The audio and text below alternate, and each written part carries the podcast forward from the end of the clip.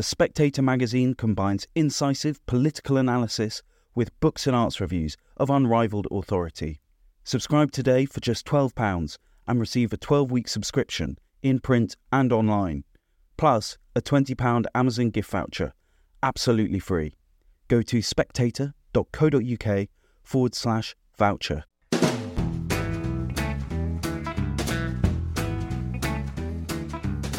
Hello, and welcome to the Americano podcast, a series of discussions about American politics, power, and prejudices. This year, 2024, is an election year in America, a presidential election year.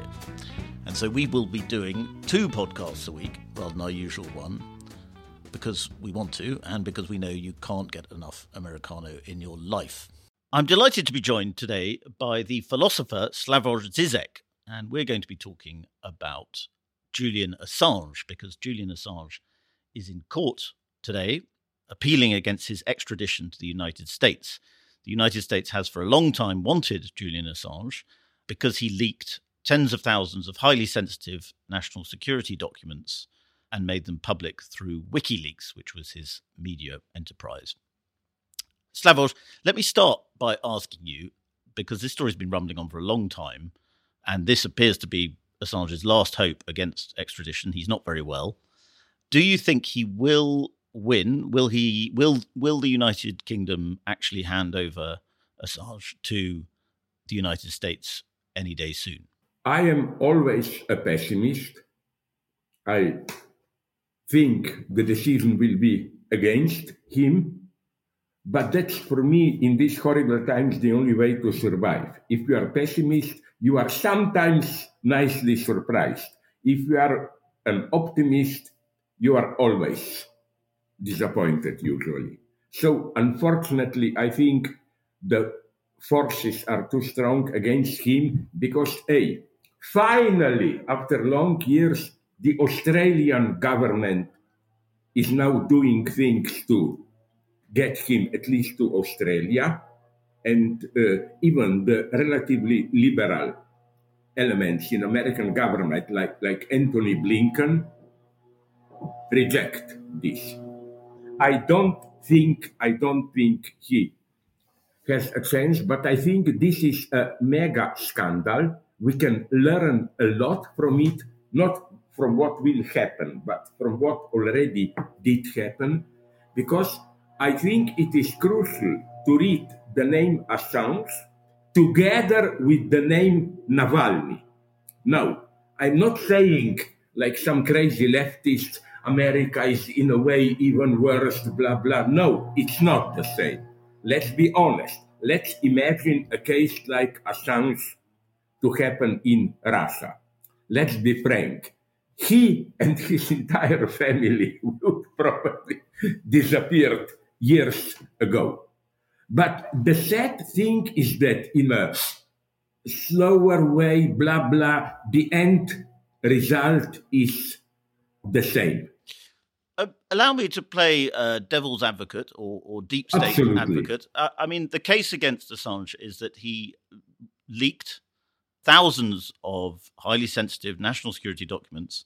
Uh, and the argument that you hear is that um, that put lives at risk because national security is important. There's a lot of things going on between uh, America and various countries, and that by publishing these documents, Assange was essentially endangering people. First, don't forget how this happened originally. Assange made a deal with a group of daily newspapers. I think it was even New York Times, definitely it was Guardian and so on. And there was a whole committee or whatever which went through the documents. They were carefully selected. As for endangering lives, I think this is a very naive argument because my my hypothesis is that in any case those for whom this information would have really mattered, the secret services, knew it, Russian or whoever was the opponent. So I don't think that KGB or now it's called FSB or whoever was in Iraq and so on, that anyone learned, any one of those who matter, who might have really endangered American agent, uh, could uh, have done something terrible. The danger was only that these people were publicly exposed. And also, let's not forget, the main news were not about who is in what position. It was, we remember, for example, those shots from an American helicopter, they decide simply to shoot Iraqi uh, soldiers who wanted to surrender. It was public disclosure of illegal acts. Last point Assange just distributed these documents that he got. He acted as a spy. Okay, but the spy for the people, for the public. He didn't give this to another agency. And especially, second point, he is not an American citizen. So what does this mean? That can one country simply arrest another country's citizen as a spy? Where does this come? Is then, for example, let's bring it to the nonsense. Is then Russia allowed to demand, it's ridiculous, I know, from United States or I don't know whom, its own spies who are caught there or what? Well, I suppose uh, the argument there would be Russia is now, uh, you know, hostile power to the West, and yet America and Britain have an extradition treaty, and that uh, we are granting it to America. Yeah, but extrad- extradition treaty does it really cover spying? As far as I know, there is one spy arrested even now. I don't know if they released him in American prisons already 30, 20 years ago, an Israeli spy, a Jew who spied for Israel. But he worked in, I don't know where, uh, FBI or State Department. He lived there. He was in America. As far as I remember, even American citizen. That I understand. The danger I see is can you arrest people for spying on you who are not even in your country? Or can you demand their extradition? Well, uh, Chelsea Manning, who was uh, Assange's source, who, who, leaked these documents to Assange, one of the sources, one, yeah. one, but one yes, the main source, the main source, yeah. Uh, she was arrested and put in prison. Do you think America has the right to do that? And was it right to imprison Chelsea Manning, who is now a, a he. That case, I wouldn't do it, of course. But that case is different because Chelsea, at that point, he now, Chelsea, she, she was an American citizen directly working for, I don't know what secret service. So there I understand. But again, compare their acts, Manning versus Assange. Manning did the actual, under quotation mark, stealing. And nonetheless, Obama then pardoned her. So isn't this strange? You pardon for the really terrifi- terrifying from the position of the state act of actually taking away, stealing the documents, your own citizen who is pardoned, but the other one who is not even your citizen, you want to judge and basically keep him imprisoned till death. And already now, here I speak against the United Kingdom. You know what I find strange? I am also like you, often a devil's advocate. My, I told this to Assange. Sometimes from, if you read his documents and so on, well, uh, why just United States and a little bit other Western countries? Where are China, Russia, and so on, which are definitely worst on these accounts? But we came to a res- result which I agree that nobody has any illusions about Russia and China. it's ridiculous even to say this. We know how it works. It's even much worse than in the old times. Friends from China are telling me this, how dissidents. They told me when they were young, it was this classical spying, you know, like you walk on the street, you look back, you see a guy. Half an hour, you walk on the street, you turn back, my God, this guy, that guy is simply there. Now you don't need that. It's also all the, of this digital control. And I think the importance of Assange is that, not that we, even ordinary citizens, now I will say something pretty radical, but I think it's true. His true addressee are we, ordinary people. He made us aware, and it's not a big government plot. It's not that a, a, couple of people meet somewhere between White House and CIA and decide all our daily lives in combination of state institutions and privately owned organizations like Google, they exert such a control upon our daily lives. China, I know, is here the first. They have incredibly developed face recognition system. Everything is tightly controlled. So what's the difference?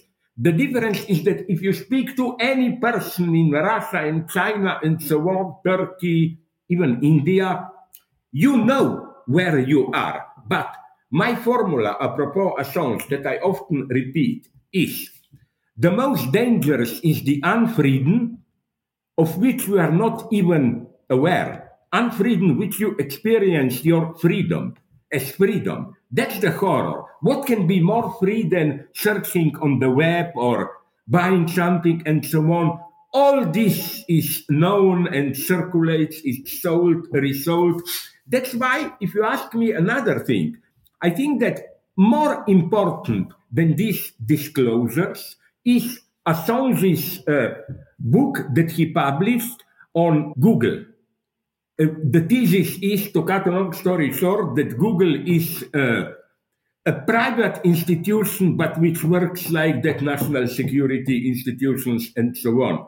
They're even directly connected with each other. And uh, another thing, I hope we will agree here. You know, in what sense we ordinary people will also addressed. It's incredible what many people's reaction was, you remember, Assange, I think, was he part of that? I don't know, disclosing the Abu Ghraib prison conditions in which Iraqi prisoners were kept there. You know what many American liberal friends told me? You know, yeah, it's bad, but listen, some people have to do the necessary dirty job. I prefer not to know it. What I claim even maybe the majority of people like is let the state discreetly do the dirty job and leave me in my liberal dream. From time to time, I protest, oh, this shouldn't be done. But I tolerate it if we don't know it. I think more than hurting the United States, the task of Assange was to hurt and awaken us ordinary people. Now we know it. Now we cannot pretend that, oh, who knows, these are just rumors. We don't know it. We know it. And again, I repeat, whenever you mention Assange, here I criticize the Western left, please mention also Navalny and other cases like that. Because if we focus just of us on Assange, we support this terrifying coalition that is getting in place today with Russia connected with third world authoritarian countries, presenting itself as a force of independence, sovereignty, freedom against Western imperialism. So that's very important to be clear to against this left whose big trauma is still FBI, CIA, NATO. Wherever they are, it must be something horribly wrong. No, for example, in Ukraine, I am absolutely against Putin. With all the mistakes, strange things happening in Ukraine, this is a clear, brutal attack. I'm even against peace there. I think we should help Ukraine much more. And you know where Putin is succeeding now? Imposing this parallel.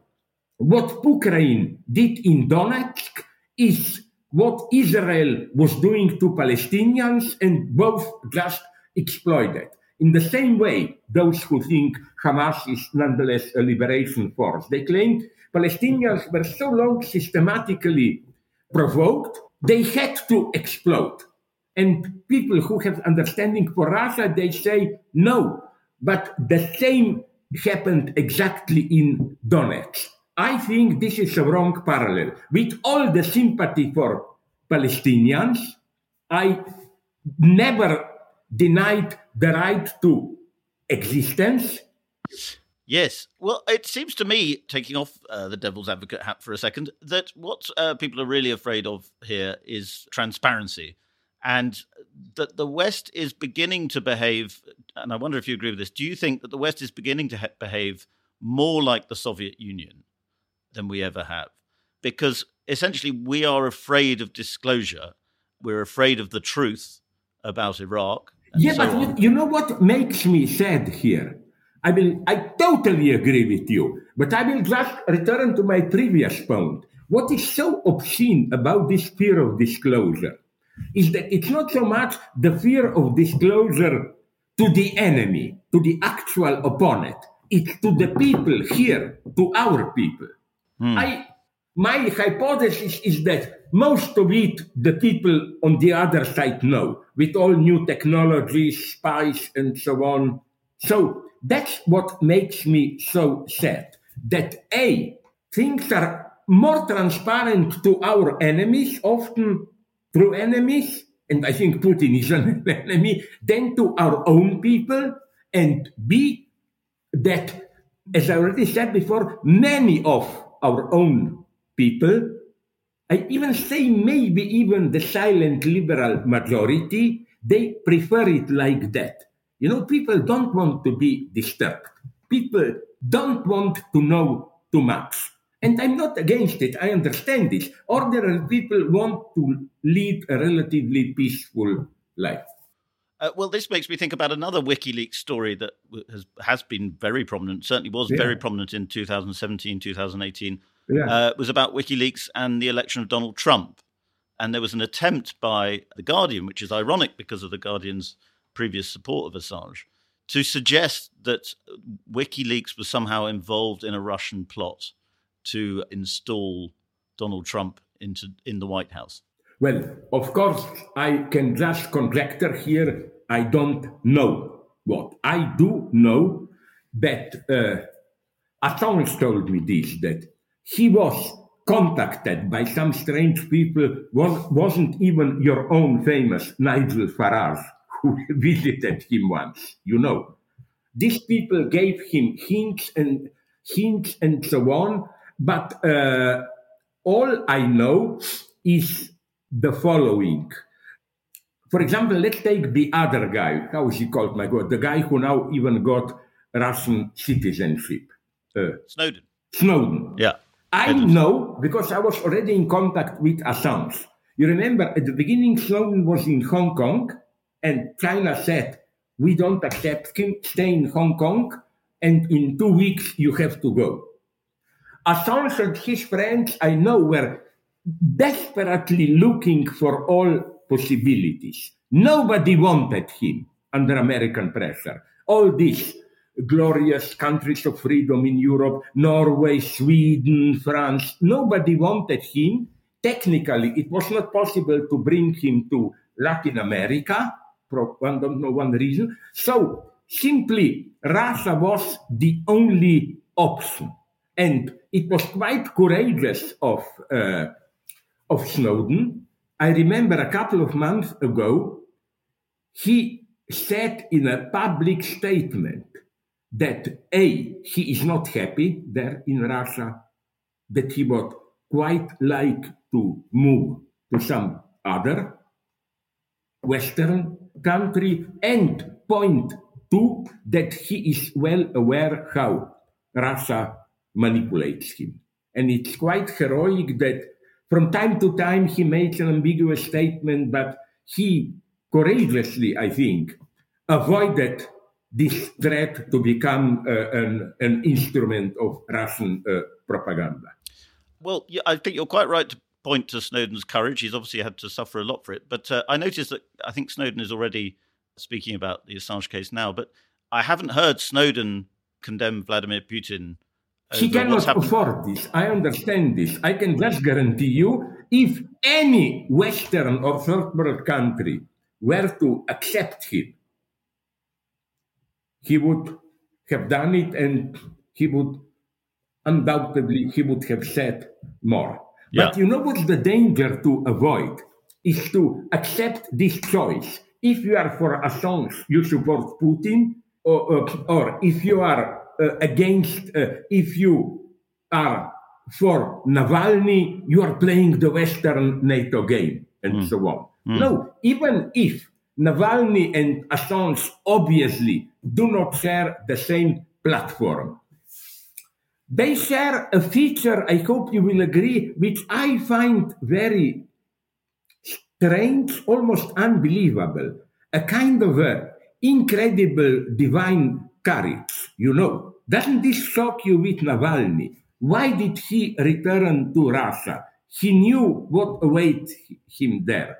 He went there and he, almost to the end, I think, retained his sense of sarcastic humor and so on. Yes. I'm not saying it's the same with Assange, but it goes in this direction. These are people, crazy people, crazy but not fools. Not fools, but crazy in the sense that they take incredible risks. I would not be able to do that. But we should, the point is not to agree. I often disagree in political judgments with Assange and so on. The point is that they remind us where things got really wrong. That's why, with all my support for the West in Ukraine, with all my warnings that don't, uh, with all my opposition to BRICS, I think BRICS is a nightmare, this idea.